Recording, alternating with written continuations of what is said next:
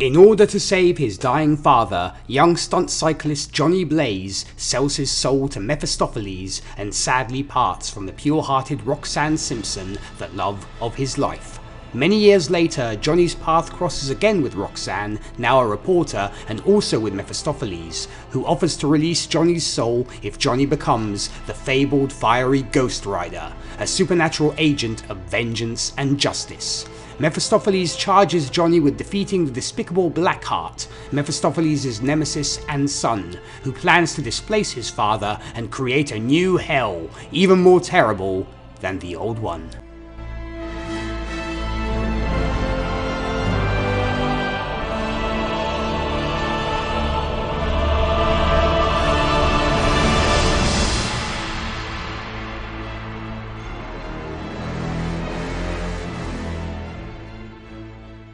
Ciao, my people, and welcome to our 22nd episode of Happiness and Darkness, the superhero movie podcast, where we cover superhero movies from Marvel, DC, Dark Horse, Image, and more.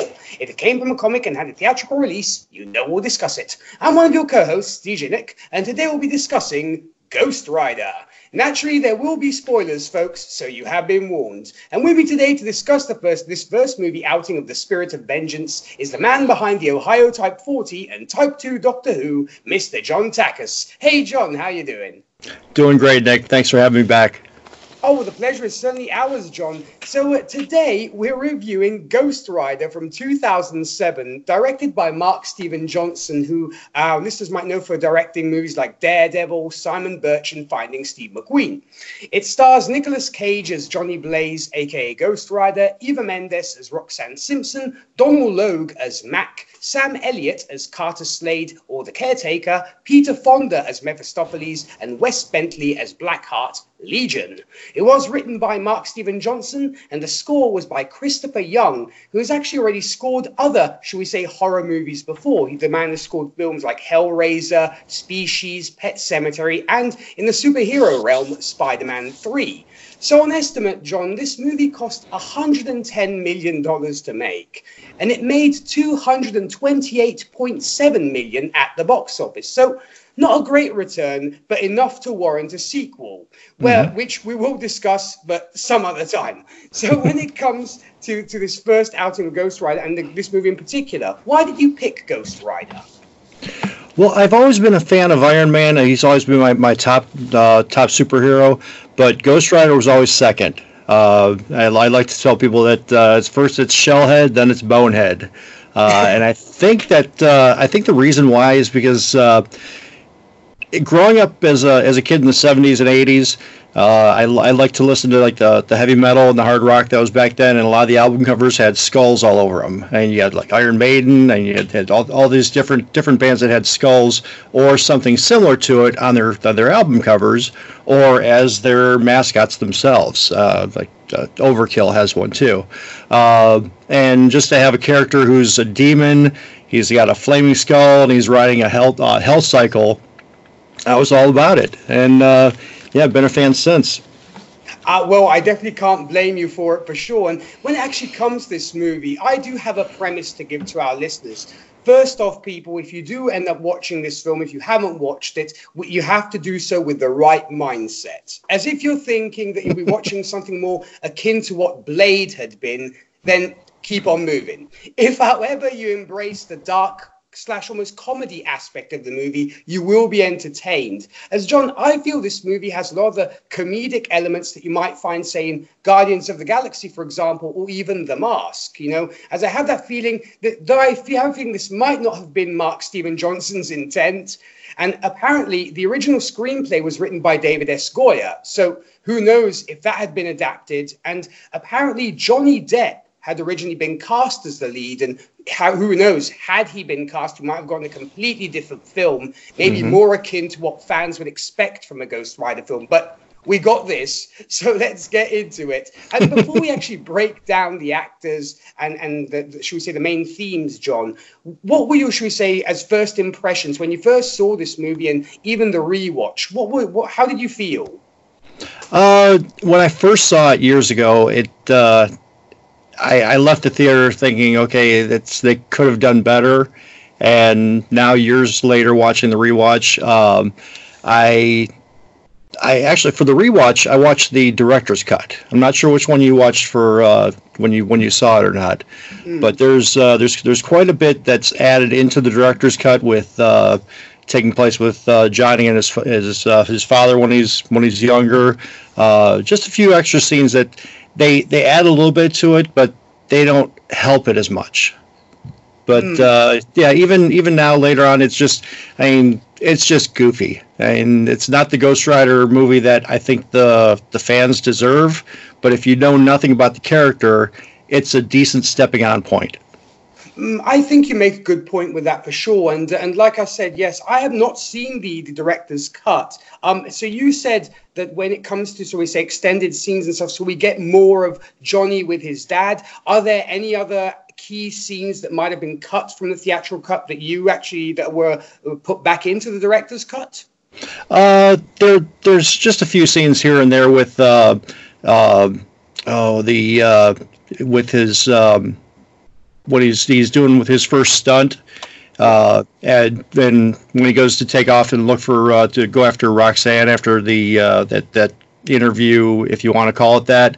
There's a scene where uh, after he makes the jump and successfully lands, the crowd the crowd's like they're chanting his name, so he takes his helmet off, and uh, he he knows that Roxanne's already on the road, so he's got to get her, and he just sees this young fan in the audience, and he just throws his throws his uh, his helmet to the fan, and uh, it's it's funny because if you look at it the right way, like like if you kind of analyze it, he almost smacks this kid in the face with it. So I'm wondering if that's why they took it out. But yeah, it's uh, it, there's nothing that really adds to it, but it's it's a little bit more more content for you. Mm. Are there are there also like other scenes, like for example, do we get more Blackheart, for example, or even more scenes between Johnny and Roxanne? Uh, a little bit between Johnny and Roxanne, but uh, nothing with Blackheart. Ah, okay, yeah, because I felt because when we do come to that, I do have say when it comes to the scenes with Blackheart. But let's get into the meat of the movie. So I would say let's start with taking on Ghost Rider himself and openly hardcore comics fan Nicolas Cage. Apparently, Nick has gone on record saying that instead of a hard drinking and smoking badass, he decided to give him more depth. His quote was, I'm playing him more as someone who made this deal and he's trying to avoid confronting it. Anything he can do to keep it away from him. And Cage also explained that Blaze's stunt riding was a form of escape and a way to keep him connected to his deceased father who taught him how to ride. So, what did you think of, uh, of this particular Johnny Blaze, aka um, Ghost Rider? Did you feel, did you find this depth that Nick uh, Cage apparently wanted to bring? Well, as as being a fan of the of the character as he is, apparently he's got a Ghost Rider tattoo on his on his shoulder. Um, I I wish he would have played it more towards how he was written in the comics. Uh, so the hot just, drinking, smoking badass. Yeah, yeah. I think that would. I, I think it would have been awesome. I think it would. Uh, it would have given a lot more depth to the character than this just this goofy guy who just eats jelly bellies from a martini cup. Exactly, very true. Because that I don't know what is with that. I mean, I don't know how in the world that came to why we get uh, Johnny Blaze doing that. You know, instead of okay alcohol, he's drinking he's drinking you know candy all, day, and seems to have this fetish for ape movies. Yeah. You know, and, I, and I'm like, what is with that? And I I have to say that you know, if you're looking for depth, people, I don't know how much depth we actually get, and probably though I think this version of a Ghost Rider makes sense for the way Nick Cage is as an actor. Because had we had maybe Johnny Depp, it would have maybe made more sense to have the more, shall we say, aloof, darker guy. Here, I think he's very socially awkward. I think you know, and he has no idea how to interact with people. And the you know, the, aside from the candy and the watching you know apes on TV, I would say him and Homer Simpson would have a great time together. you know, yeah. Um, you know, and and I have to say that though the meant to be the character comes off more as an aloof oddball, I did find myself laughing at a lot of the jokes and kept thinking to myself, as a comedy, this works well. But you can tell this was not Nick Cage's intent, and I'm sorry to say that, but however, I did enjoy this Johnny Blaze and Ghost Rider, but probably for the wrong reasons. Like me, when you watch this, did you get a mask vibe from this film? A little bit, yeah. And uh, I just it, there's a, a lot of things that just didn't make sense to me when I was watching it. Yeah, yeah. The comedy aspect is great, but if I'm watching a Ghost Rider movie, I want I don't want comedy. I mean, exactly. like I said, he's he's he's he's eating uh, jelly bellies from a martini cup, but then you look at him when he's looking at himself in the mirror, and he's completely cut. No one who's eating that many jelly bellies is going to be that cut up. Exactly. I mean, he even worked on his physique for this film, you know, mm-hmm. which is which is like so upsetting. And then the fact that he almost, you know, pulls these faces at the mirror because he, he can't understand why he's turning into this this character, and it just it just blew my mind because it almost seemed like I don't know, it almost like they wanted to play it for laughs, but they didn't, you know. And that's the spirit I entered the certain point with this film. I said, okay, I'm going to take it as a lighter film, almost popcorn fare, rather than, you know, say, for example, watching Blade, for example, which is a lot mm-hmm. more grim and gritty. But other than that, I did enjoy this Johnny Blaze, even though he is a bit weird. And at times I had trouble understanding his raison d'etre. I mean, I guess he's a fun take compared to maybe a grim, gritty badass, though I would not have minded seeing that either. So it's, uh, it's a bit of a shame. So let's get to what is supposed to be the driving force behind Johnny and the love of his life a woman that wears more plunging v necks which would be more at home in a high school rom com or soft porn film. Unless, and yes, Eva, you, you are very pretty. Um, Eva Mendes as Roxanne Simpson. People might know her from Training Day, Too Fast and Furious, and Hitch. And she was also in Children of the Corn 5 Urban Terror. So, what did you think, John, of this particular version of Roxanne Simpson? Well, the the writing didn't really give give the character its due. Um, I mean, she did a nice job of playing the character for what she for what she was in this movie. But I mean, the comic version of Roxanne Simpson, she's completely different. I mean, she's actually uh, Johnny Blaze's step uh, stepsister, who eventually becomes romantically involved with them, and she gets into the occult and all this. And it, she was she was never a reporter. She never had anything to do with the news. But uh, I mean, Eva Mendes, I mean, she's I, I, like to think of her as uh, uh, she was kind of like the flavor of the month back in 2007. And both her and Cage did five, uh, well, they had five films released in 2007, so they were working their butts off. Uh, but yeah, she, uh, I, I, I, this this film, I, I could take her or leave her. I loved her in, Fa- in Too Fast, Too Furious, but this one, it just didn't seem the right fit for the character. No, exactly. And once again, you know, going back almost to the mask comparison, I got she reminded me a little bit of Tina Carlyle, you know, the character played by Cameron Diaz in that film. I think we end up getting a very similar character with Roxanne Simpson, as aside from looking smokingly gorgeous and everything wardrobe puts her in, and we get it, Mark, we're supposed to be salivating over her like hungry dogs, she does not get much of an arc. You know, the, the top moment for this character is when Johnny stands her up for no fault of his own at the restaurant and she's drinking herself stupid. Mm-hmm. What, did you, what did you actually think of that scene? Did you enjoy it? I thought it was hilarious. I mean, yeah, I, I mean, it was, I, it was just it was just odd, you know. Yeah, and, and, like you said, she she is beautiful, and I think she was there mostly for the uh, the eye candy aspect. Uh, because they, I think they could have gotten a few other actresses to play that role, and I think I, I would have enjoyed it a little bit better.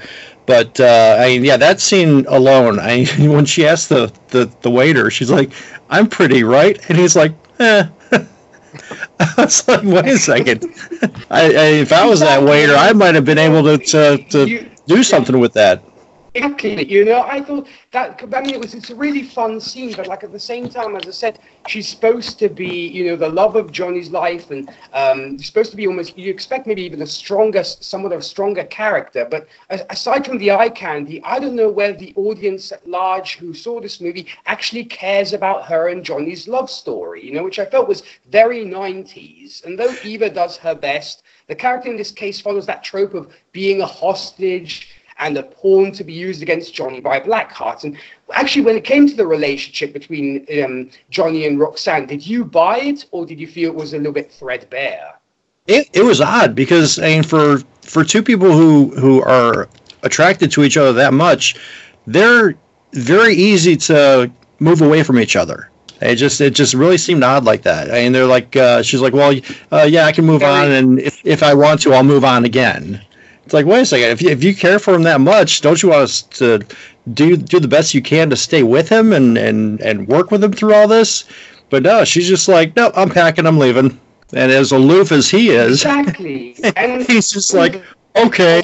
Exactly, that's the whole thing. It's like you don't really get the whole. Uh, you know, these two people love each other so much. You know, to the point of where they they um they had he, he actually had put their names in the tree, you know, carved their, their initials in the tree and all this kind of thing. And and the fact that yeah, as you said, she's leaving and he's like, oh, you know, he doesn't even try to stop her. And mm-hmm. also the fact of um, the, he, you know, he shows up years later, and then he's, you know, he kisses her and stuff, and she's like, "Okay, let's get back together again." Uh, to be to be completely honest, I think I mean, I think we might have gotten a better movie. I think we might have gotten a better movie if you would have stayed with the two younger actors from the beginning of the movie all the way through. Just I mean, don't even worry about the time jump. I mean, just take take the uh, the story from where we left off uh, right then and there when he when he drove off in the rain, and expand on that. Don't go the time jump and, and have Nicolas Cage who's not doing the character justice and Ava Mendes who's I think she's clueless as to what the character's supposed to be. Just have the originals back. I, I, you make a very good point. I think it actually might have been a better film if we'd stuck with the younger versions of both Johnny and Roxanne. Because, mm-hmm. as I said, it just like you said, that's that's is the correct word, clueless. The two of these, these two have no idea what is going on. Um, one is totally aloof and distant, and you know she pops into his life. It's like, okay, you know, it it's a very, very strange relationship. It almost seems very puerile as a relationship, almost like two teenagers, almost, you know, kind of breaking up and getting back together and breaking up mm-hmm. and getting back together. It's a, it's not a very adult relationship, if you know what I mean. Right. A lot. It's, it's very. Uh, very middle school, high school type stuff. That's exactly it. And so I was just like, nah, I don't know. That, and it's supposed to be, you know, the driving force behind this film. But okay. Uh, and the fact is, as I said, that he just shows up you know, and she doesn't even, you know, she she just says like, "Oh, nice to see you." And in this case, she's super embarrassed and awkward about it and stuff. And uh, instead of us like saying, you know, take a hike, she's like, "Okay, it's all good." yeah, that's crazy. I don't know. It's it's just it's a it, it's just nuts. But okay, we, we analyze that. So we come to ostensibly as Johnny's best friend, the amazing Donal Logue as Mac. Our listeners might know him from films like Sons of Anarchy, Vikings, Gotham, and of course, Blade. So when it came to the relationship, another relationship which should be very important between Mac and Johnny, what do you think of this one? Uh, I honestly, I, they might be better friends than business partners because I think Mac is probably one of the worst managers around. I mean, Johnny's changing the the setup on these stunts and not even letting him know about it. And then the uh, the the one time they, that when he does crash, he smacks his his, his head pretty hard into that uh, that barrier. First thing he does after he takes his helmet off, he's like, "Okay, you might have a neck injury," but he's slapping him in the face trying to wake him up. I'm like, "Wait a second, where are the par- they're they're yelling for paramedics, but all you see is just his crew coming by, and I they don't even try to say, okay, well let's let's have him like check him out first they're lifting him up so he can uh, wave to the crowd. I was just like, what kind of manager is this? And you know, anybody who knows anything, or even anybody who's nobody who hasn't even studied medicine knows you don't take off a cyclist's helmet once when they've crashed. Especially since uh, it, was, it, was, shattered. I mean, you, you don't know if there's like gla- pieces of glass there that could cut him up while he, but they just take his helmet off and he's he's like, okay, okay, wake up, wake up, wake up. It's like, wait a second, you might have some vertebrae damage there. Exactly, at least a minor concussion. Mm-hmm. Yeah, that's. I just. It just seemed like another exactly. another clueless. As I said, I think the subtitle of this film should be clueless. And once again, this reminds me very much of that typical sidekick role, which was very much the style of the late '90s and early 2000s. Yes. It was that character is pretty much there for comedic purposes. He actually kind of reminded me of the role Timothy Spall played as the road manager Max in the movie Rockstar or even Ralph Brown as Del Preston in Wayne's World 2. You, mm-hmm. you get that kind of stereotypical road manager vibe. Just just there to, to just, give a few lines here and there. Exactly. You know, the very stereotypical road manager, you know, that you can't help having a soft spot for. As I absolutely love Mac, but to a certain extent, you know, I've been there, comes taking care of artists when they play live over here, and and two, because he's the kind of guy you would love to have as a friend, even though, like you said, he's totally hopeless mm-hmm. as a mm-hmm. manager. Yeah, he, you, you can tell he cares for yeah. him. He certainly does. He certainly does. You know, he very much indulges on his quirks and all, and you know, he does worry about him. Though you think Johnny would have been more upset about him being killed by Blackheart that was another thing I did not understand. It don't you take even a moment to mourn Mac when you find out he's been killed? Yeah, he just he just looks. I mean, that that's not even covered with the uh, the director's cut. They don't add to that scene at all, which it would have been nice. But he just looks at. He says, "Oh, Mac, like wait a second. This this is your best friend and your manager. I mean, you need you, you need to get in touch with HR and get get some new some new blood in there now." It was crazy. I was just like, wait a second, this guy's he's he's he's he's been pulling for him for so long, and uh, next thing you know, he's on he's he's all blue and dead on his floor, and he just looks at him and just just says two words. That was it. I was like, wait a second. Exactly. It would have almost made more. You know, I would have almost even appreciated the typical down on his knees, looking up the sky and crying no. You know, sure. compared to just oh Mac. Yeah. Yeah, he was just like, "Oh, Mac." I know. I was just, I just, I just didn't get that. But I guess it, it might be because of the fact that he is a very sort of oddball and kind of very locked in his own world. So either he doesn't get it, or like I said, if you take it as a comedy with dark elements, it makes sense. You know that Johnny doesn't take time more Mac. I, Seeing as I'm sure they wanted to make something more once again than a dark comedy, they should have, they should have taken the time to address him being killed off. Yeah, I mean, unless it's just because he spent all those years uh, as a carny, not really getting a, a lot of uh, human interaction apart from the crowd. He's like, okay, what's what's supposed to happen? But I mean, yeah, he he, he showed emotion when his father died. Exactly. So you think this guy that has managed you for probably count there'd be a little more a little more you know emoting there from from Johnny Blaze. Yeah, you you would have you have thought. but I mean, I mean, like I said, Mac as a character, as a character, he was he was he was a, a good friend, but uh, like I said, uh, like the, probably the worst manager you could ever have, especially for for that line of work that he's in. Um, I like he he obviously cared for him because he went to uh, he he was trying to he was waiting at his apartment so he could talk to him, but uh, yeah, after after that, it's just I mean he doesn't even mention him after that, saying, "Well, well, yeah, he, he, killed this person, he took her, and he's just he's gone. He's just uh, he's out of the picture completely." Exactly, and I, I definitely would have liked to have seen more of Mac, but you know that's that's just how it goes. And so we come to one of the definite highlights of the film, and a man whose voice I envy constantly, and which I cannot even come close to, no matter how much I drink or smoke, and that's the legendary Sam Elliott as Carter Slade, the caretaker. So, so much can be said about this man, as it was an MCU-worthy move, I feel, to have him in the film. You know, the man has been a staple in Western films. You've seen him in, in films like Tombstone, Gettysburg, Buffalo Girls, and of course, nobody can sell you muscle cars, beef, or computers like Sam Elliott. Yeah, when I when I found out he was in the he was going to be in the film, I, I I knew that was probably going to be the uh, probably the best best part of it, apart from the special effects. Uh, I mean, what what what can you what can't you say about this guy? He's he's seen the the voices like what every guy wants his voice to be. I mean, he's he's been the the the beef. It's what's for dinner guy for years, and he was actually just on the uh, in one of the Super Bowl commercials. Um, and just one of those actors that uh, you as soon as you hear his voice, you know who it is, and uh, very recognizable. Um, and I, I, loved him in Tombstone. It's one of my favorite movies of all time. Uh, but yeah, when I found out that he was he was going to be the the caretaker and Carter Slade, I was like, okay, if we got Carter Slade, that means we're going to get the original Ghost Rider, who was a Western character before they changed his name. And uh, yeah, I was, I was really happy to see him in this film. Oh, you and me both. And, you know, I'm not a football fan, but I love his narration of the Pittsburgh Steelers Green Bay Packers intro during Super Bowl 45. That was epic. Yeah, it's it's the voice. It's all about the voice. And and speaking of the character of Carter Slade in this film, mm-hmm. what did you think of it? I mean, were you happy with this version of Carter Slade that we got?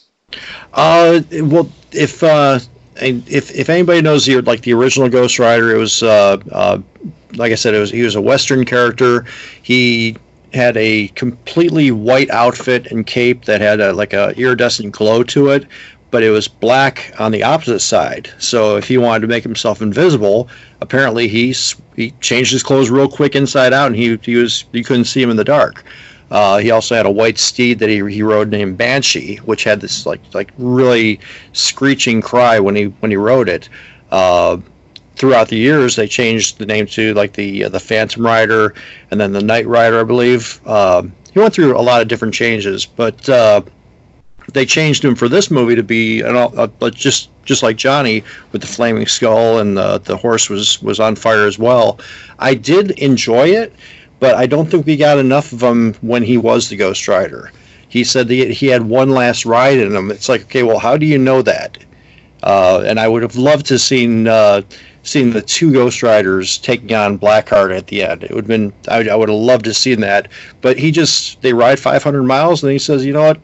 Okay, that's my last ride, so I'm done. And he just disappears into uh, into the horizon. I was just like, I want more. I want to see more of this.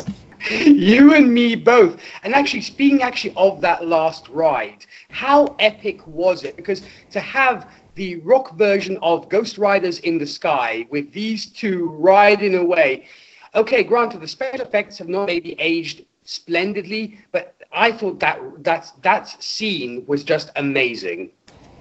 Oh yeah, it was. I I loved it. I mean, to to this point, uh, to to this day, when I watch it, I mean, that's the scene that uh, I I I will also get goosebumps watching that because I love to see. There's um uh, back in Ghost Rider issue number fifty, uh, Johnny Blaze and Carter Slade they team up in that one, and just to see the two of them together again, it was it was fantastic. And the, to to use a current version of Ghost Riders in the Sky, that song way back in 1949 was the basis of the Ghost Rider character.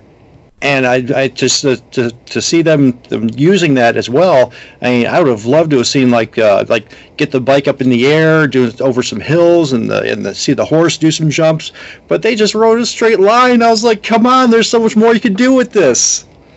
I felt cheated. It's true. It was a missed opportunity because I think that could have. It was probably one of the best scenes in the film and it actually, like you were saying, it made you almost want to have a solo Carter Slade film. And I hope that if ever it happens, we actually do get a Carter Slade film. Yeah, actually, honestly, after after Ghost Rider and Spirit of Vengeance, uh, Marvel needs to Marvel needs to make a make a better Ghost Rider movie. It's just in my opinion going back to Carter Slade, I absolutely love the characters. He's such an essential guide mm-hmm. and help to Johnny in understanding what it means to be a Ghost Rider. And of course, he provides tons of backstory to us, the audience. And uh, he, I, I almost compared him. He gave me the idea, at least in this film, to being like the Whistler to Johnny's Blade. You know, as this may have been the aim in the film, seeing as this was a, originally a Goyer screenplay. Mm-hmm. Yeah, no, I can see that. Yeah, and plus, you know, um, loving Kris Kristofferson, I kind of would love someday, if they are still alive and able to do it, I would love to see a Whistler meets Carter Slade.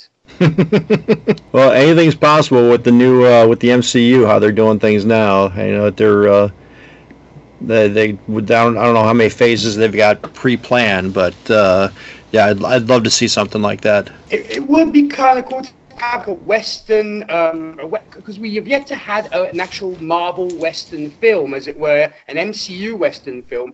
And to see these two, you know, granted, um, Sam was born in California, but his parents were from Texas. It would be so cool to have these two strong Texans with these two incredibly powerful voices Mm-hmm. I'd be happy just having sitting in a bar drinking whiskey and talking to each other. I would just be in love with that. oh, we can only hope because I know right now they're they're for, they're a, focusing on the cosmic era or cosmic phase of Marvel. So maybe they'll go for a western one of these days.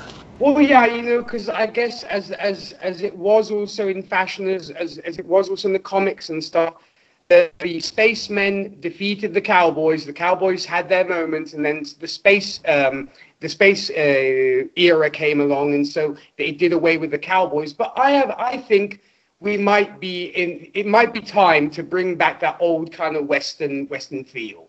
Mm-hmm. Yeah, it'd be fun to watch. Very much. So. And speaking actually also of Carter Slade and uh, the San Venganza contract, because there was one thing I didn't understand at 1st mm-hmm. was when Blackheart orders Johnny to get the San Venganza contract, I thought to myself, why doesn't he go himself? I mean, you'd think that he would be able to possibly overpower um, Carter Slade, or you think it's just the fact that Blackheart does not know where the where the contract is? Uh, I think it's a, l- a little bit of uh, he doesn't know where it is. Plus, uh, I, I, know uh, that, uh, Carter Carter told Johnny that uh, they couldn't go on uh, hallowed ground.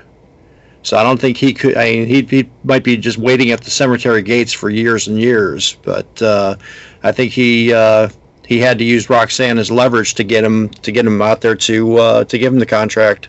Thank you for clearing that up for me because I was totally clueless. I thought to myself at first, is it just because he knows the Carter Slade is one of the Ghost Riders and so he's a bit afraid of him, or, or you know, or whether he's just too lazy and just wants other people to do stuff for him? Right. You know, um, and, and so we get to the dark side of the spectrum. So let's first look at the man who turns Johnny Blaze into Ghost Rider through a contract, of course, Peter Fonda as Mephistopheles. So, first off, let's talk about how the contract is signed.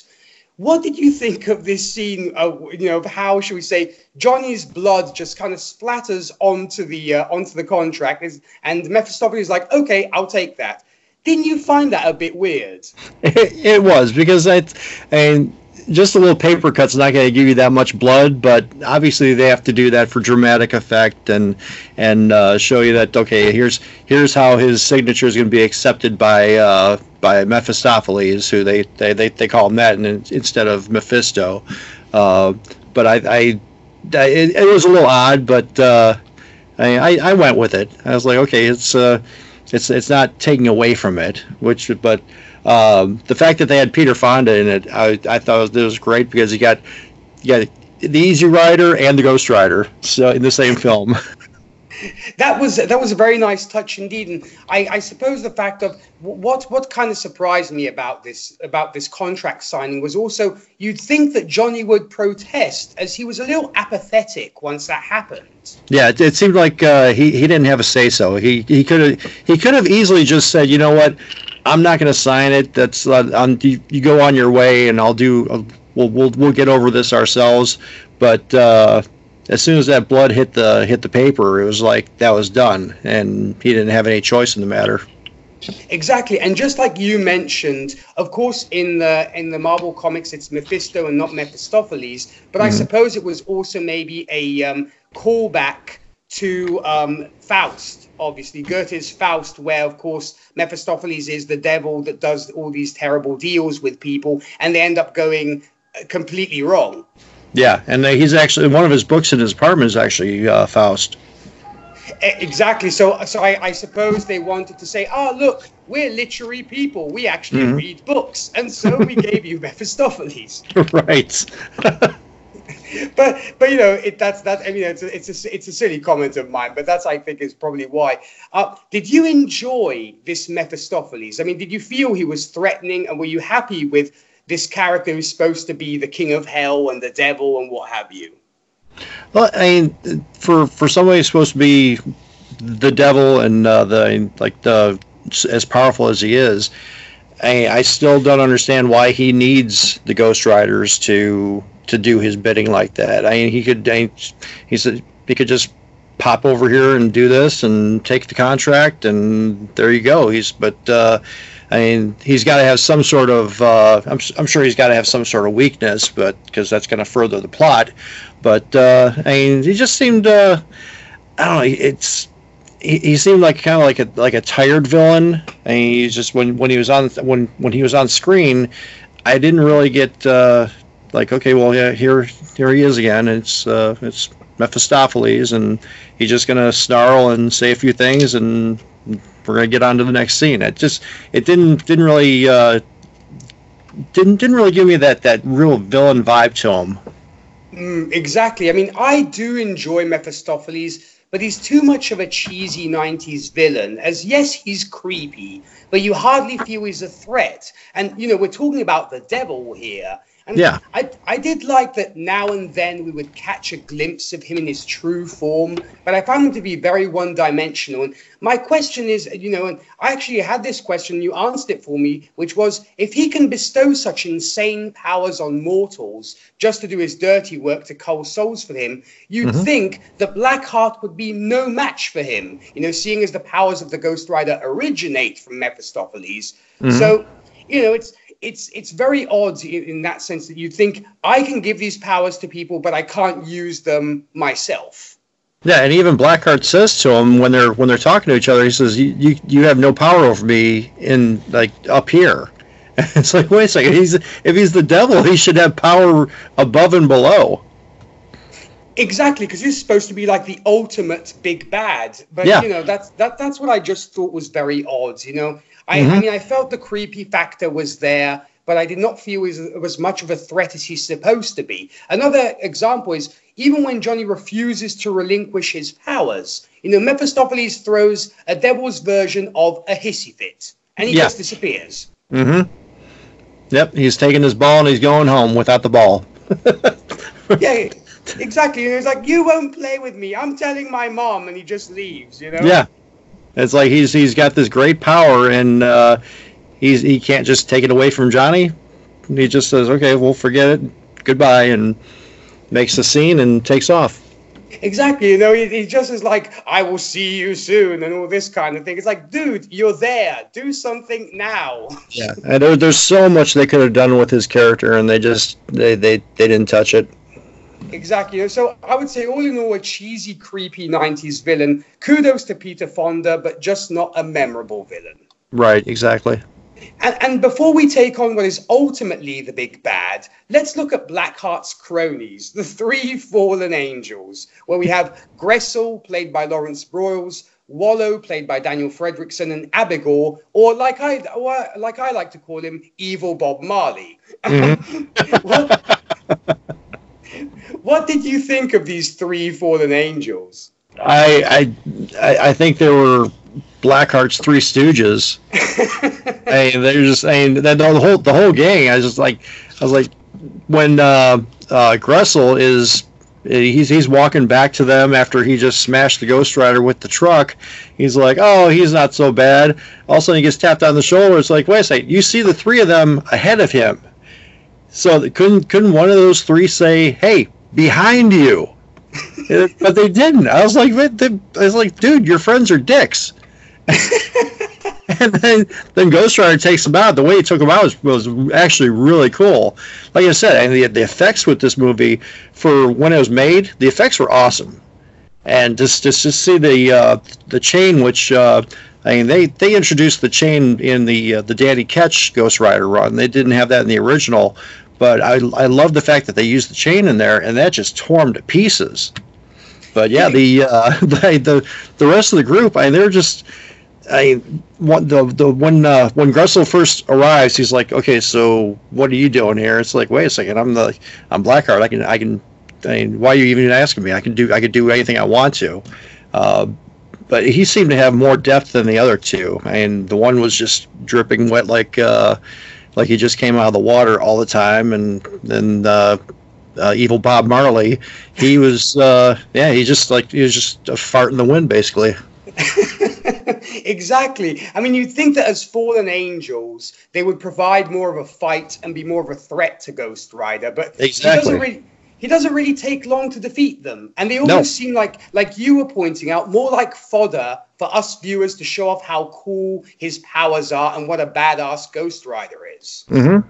Yeah, and uh, I, I I did like the way he uh, um, he he killed the one with the chain with the uh, wh- when he he created the the vortex, it just tore him apart. But um, uh, who was it? Ab- not Abigor? Ab- Uh, Abigor was was evil. Bob Marley was the one that Right. created the vortex, yeah, Gre- Gressel was the uh, the one that came out of the earth. and, And then- Wallow was the water demon. Wallow, yeah, that's right. How can I forget Wallow? It's like Jeez, I that that just I mean the way he the way he took him out, I was just kind of a little confused. I was like, I was like, wait a second, if he's just dispersing in water, can't he just reform in water? And but uh, I mean, he just he just kind of like uh, I don't know, just fell apart.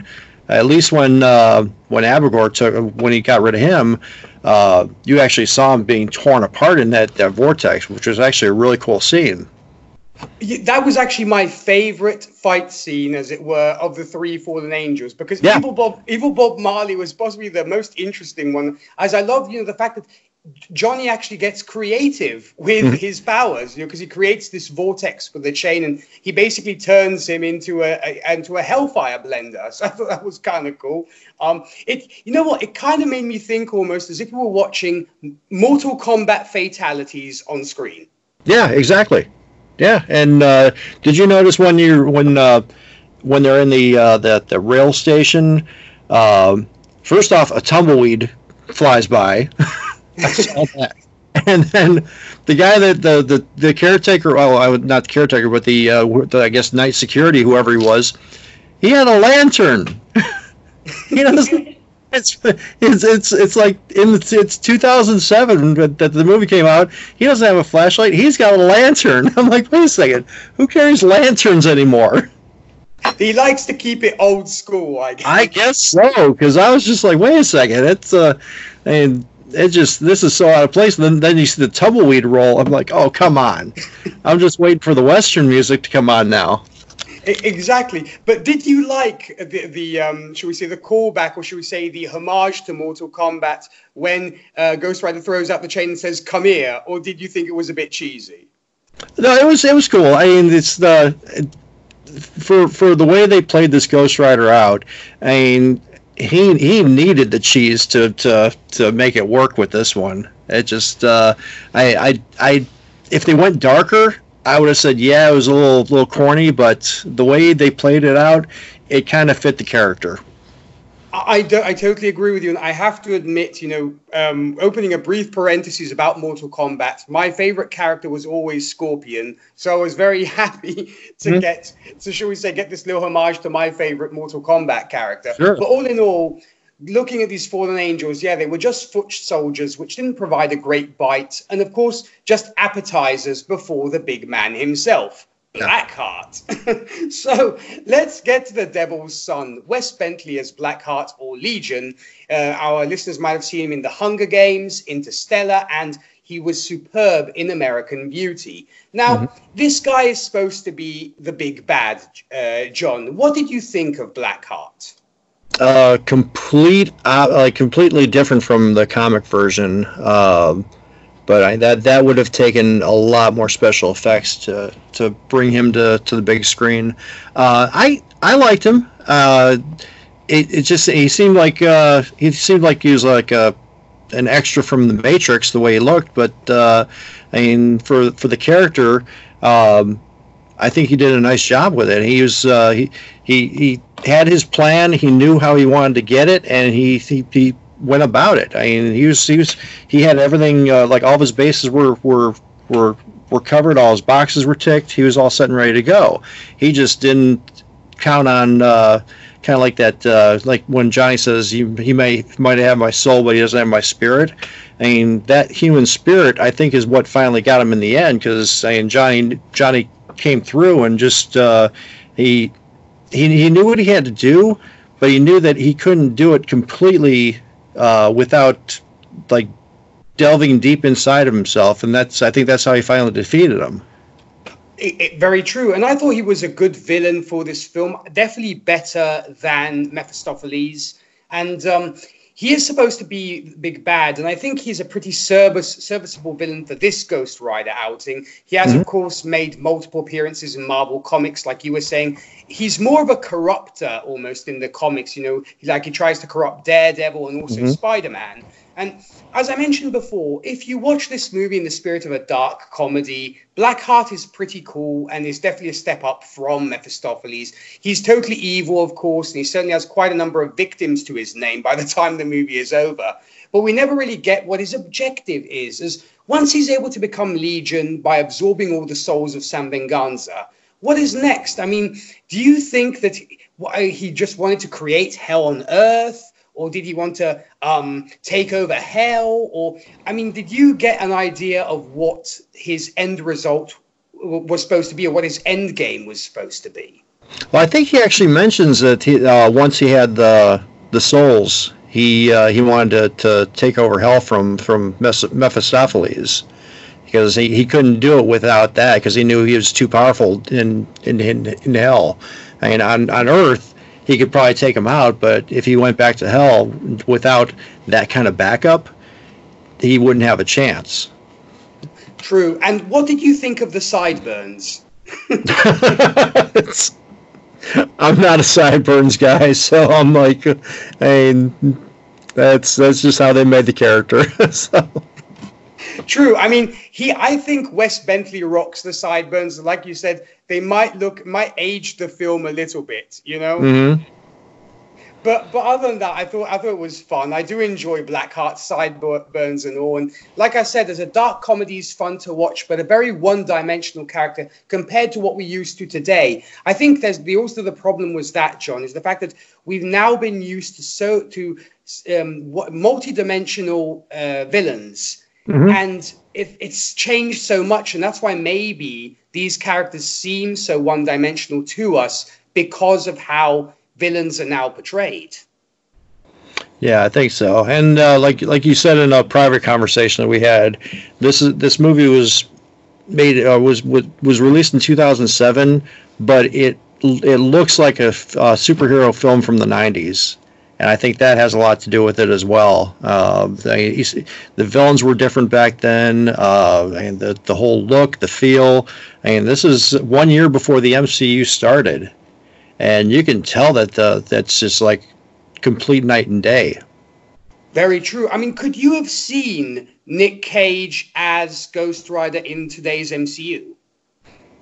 No, no, honestly, no. It's just, I mean, I mean, as as I mean, I understand the man's probably one of the hardest working actors in Hollywood. I mean, hell, he's uh, I got uh, since 1982 when when he first started to 2008 or 19, the man's made 99 movies, and that's wow. That that is a lot. And like I said, 2007, both him and Eva Mendes, they both had five films released in that year. So, I mean, yeah, he's he is a hardworking actor, but I think for a while there, he was just taking every role that was given to him. And to at today's standards, and when they start saying, okay, well, this person is going to be in the MCU, this person is going to be in the MCU, I think they're giving it more thought now. They're they're seeing what they what they can bring to it, and uh, I don't think he could he could uh, muster up to what we have right now. I, I hate to say it.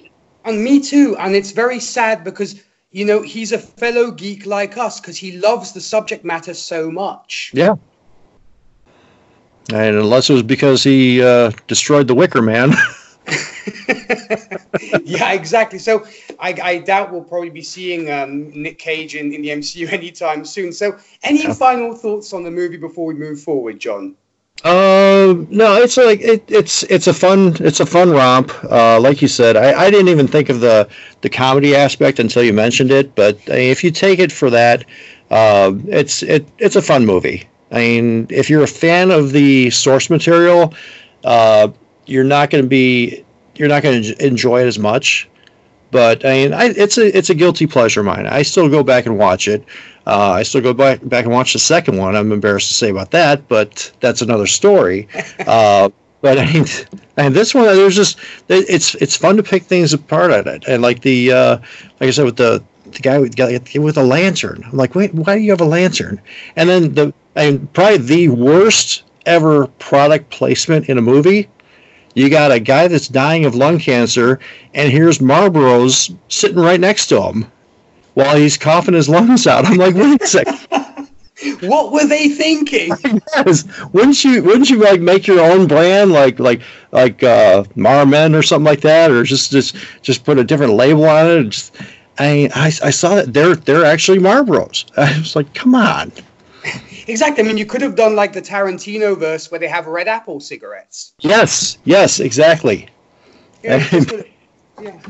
I don't know. It's just it just that that was I think really sort of really odd. It's like why are you like letting us know these are Marlboro Reds yet you know you're showing the adverse effects they have. It's like you know I don't know um, what they were thinking with that one, but but um but you know I totally agree with you. Like I said before, I think if you watch it as shall we say the mask with a, instead of the mask you have a flaming skull. You'll definitely enjoy it. I mean i had a lot of laughs. I actually enjoyed it in that sense. Um, but you know the, should we say the geek in me who loves the co- ghost rider comics was saying um, yeah this is not ghost rider. This is uh, you know a different kind of take. And um, you have like i said it's all about the mindset i think in which you watch it. So mm-hmm. let, let's get to ratings. Where does this movie rate for you on a scale of 1 to 10 um, and being a fan, I was just like like you said. I I, I little little disappointed in what we got. Um, I I have to give it uh, five out of ten. Five out of ten uh, Hell Cycles.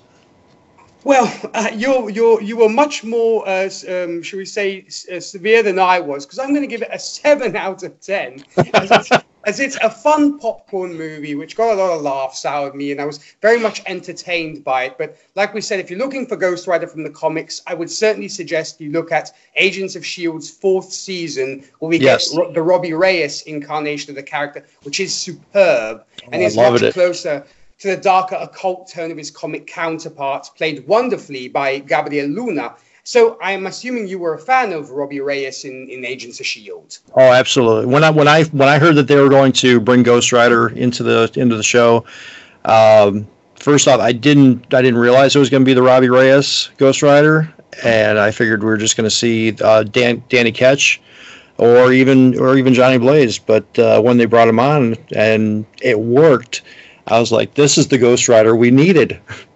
Exactly, and you know, I could have so have seen a spin-off TV series, which sadly apparently is now in development hell once again, which is a great shame because I would love yeah. more of Robbie Reyes. Mm-hmm.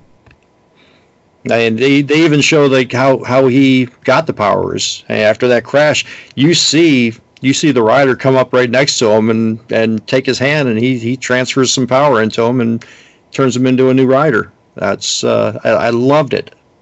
It was just amazing. So mm-hmm. let's get to reading recommendations. Did you sure. have any stories you would like to suggest? Yeah, absolutely. Um, I've got I've got three. They're all from the uh, the, the, the original run um, and the, the original uh, motorcycle Ghost Rider run, not the not the Western character. Um, I've got uh, Ghost Rider issue number one here. This one basically is because this one it, it's it's all over the place, just like the movie is. So if you like the movie, you're gonna love the first issue of Ghost Rider. Uh, my second one, and that's uh, that's that's from way back in 1973. Uh, my second one is uh, Ghost Rider number 30. This is a good team up with uh, Doctor Strange. Uh, it has nothing to do with the movie that we just talked about, but and it's just it's a fun fun story with the two of the two of those characters. And then my last one here is what we talked about earlier, number 50.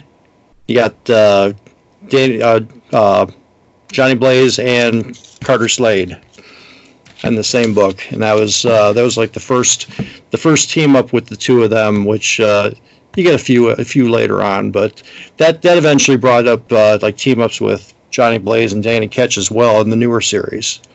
But yeah, those are those are my three.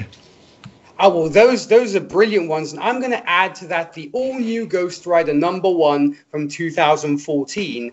As after having Johnny Blaze, Danny Ketch, and even a female Ghost Rider in the form of mm-hmm. Alejandra, we have a new Ghost Rider who was decided to be brought to the forefront from comic creators Felipe Smith and Tradd Moore. Robbie Reyes, of course, this down-on-luck teenager who works as a mechanic while spending his night street racing in order to save enough money to get him and his younger brother out of a bad neighborhood, he becomes the Ghost Rider. And boy, oh boy, is that a cool car in the comics. Mm-hmm. and actually, before we actually go into other things here, John, I actually wanted to ask you, because we didn't address this, what did you think of the, the bike in this film? Did you like how it was designed?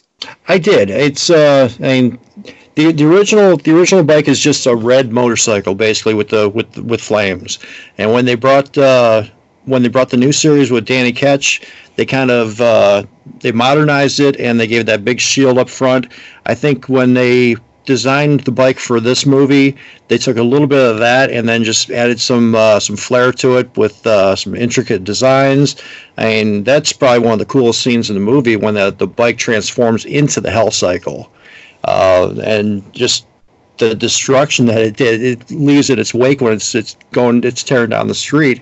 I felt bad for the little lizard though. I mean, the lizard didn't do anything, but uh, I mean, yeah, just to just to see the the the hell cycle that I, I I read in the comics for years and years brought to the big screen and brought well to the big screen. I mean, I was really happy the way it looked. Uh, well, I will totally agree on that. I think I re- I also love the bike as well. I mean, as I said, I'm not a in, into too much in too much into cars or into vehicles, but even should we say somebody who is is not a huge fan of should we, of the automotive world. I absolutely love this bike. I thought it was super, super cool. Now, mm-hmm. we, we selflessly promoted stories. Let's get to shameless self promotion. When it comes to you, John, and the great stuff that you do, where can our listeners find you on the interwebs? Uh, well, seeing that I'm like a huge Doctor Who fan, I have, I'm the uh, founding member of the Ohio Type 40. We are basically a Facebook group right now. Um, in the state of Ohio, we're one of the four big Doctor Who groups. You don't have to be a, a resident of Ohio to like our page. Come on over, take a look, take a look, give us a like, uh, share some stories, share some ideas, whatever you want to do. Uh, we're trying to actually uh, this year we're actually trying to get some uh, some get-togethers put together with uh, different members from uh, around the area. I mean, there's we've got members from all over the state and actually all over the world now too. So that's uh, that's a great thing for us. Um, and I also run a support group for Doctor Who fans with type 2 diabetes. It's called Type 2 Doctor Who and uh, that's a private group on Facebook. Basically, if you if you have type two diabetes, come find us. There's a couple questions we ask you first, and then we just we, we let you in. And uh, it's uh it's it, it's nice to be able to talk to other fans who do suffer from type two diabetes. Um, it's just one of those things where it's like uh, it's a lot a lot of times we bounce different recipes off of each other because you can't eat salads all the time, and we just uh, help each other out. Well, and I think that's a beautiful thing. And I'm actually very proud to say I'm a member of the Ohio Type 40, and I love the um, it, everything that's brought up in there, the subjects of conversation that are brought up. It's a really great group, and I've had a great time. You know, having should we say putting my pennies worth into into the into the the conversation. You you definitely do a great job with the Ohio Type 40 there, John. And I definitely suggest any. You're welcome, and of course any um any Doctor Who fans, definitely be sure to join the Ohio Type 40 group. It's really, really cool. You'll find like minded fans of Doctor Who and just a, a, wonderful group of people. And of course, if you want to be like John and join us here on the show to discuss a movie of your choice, feel free to shoot us an email at happinessindarknessshow at gmail.com. Feel free to show your support by giving us a like on Facebook, where you'll find us as Happiness in Darkness. You can also follow us on Twitter, where we're at High Darkness Pod, or on Instagram under Hin Darkness. Also, if you would like to support the podcast of Feeling Generous, you can hit the donate button on soundcloud.com slash whiskey and cigarettes, or become patrons of ours on Patreon. That's patreon.com slash happiness and darkness. We really appreciate that. Any donators will be able to pick the movie we next discuss, even pick one of the recurring co-hosts we discuss it with, or come on the show themselves to discuss the movie of their choice.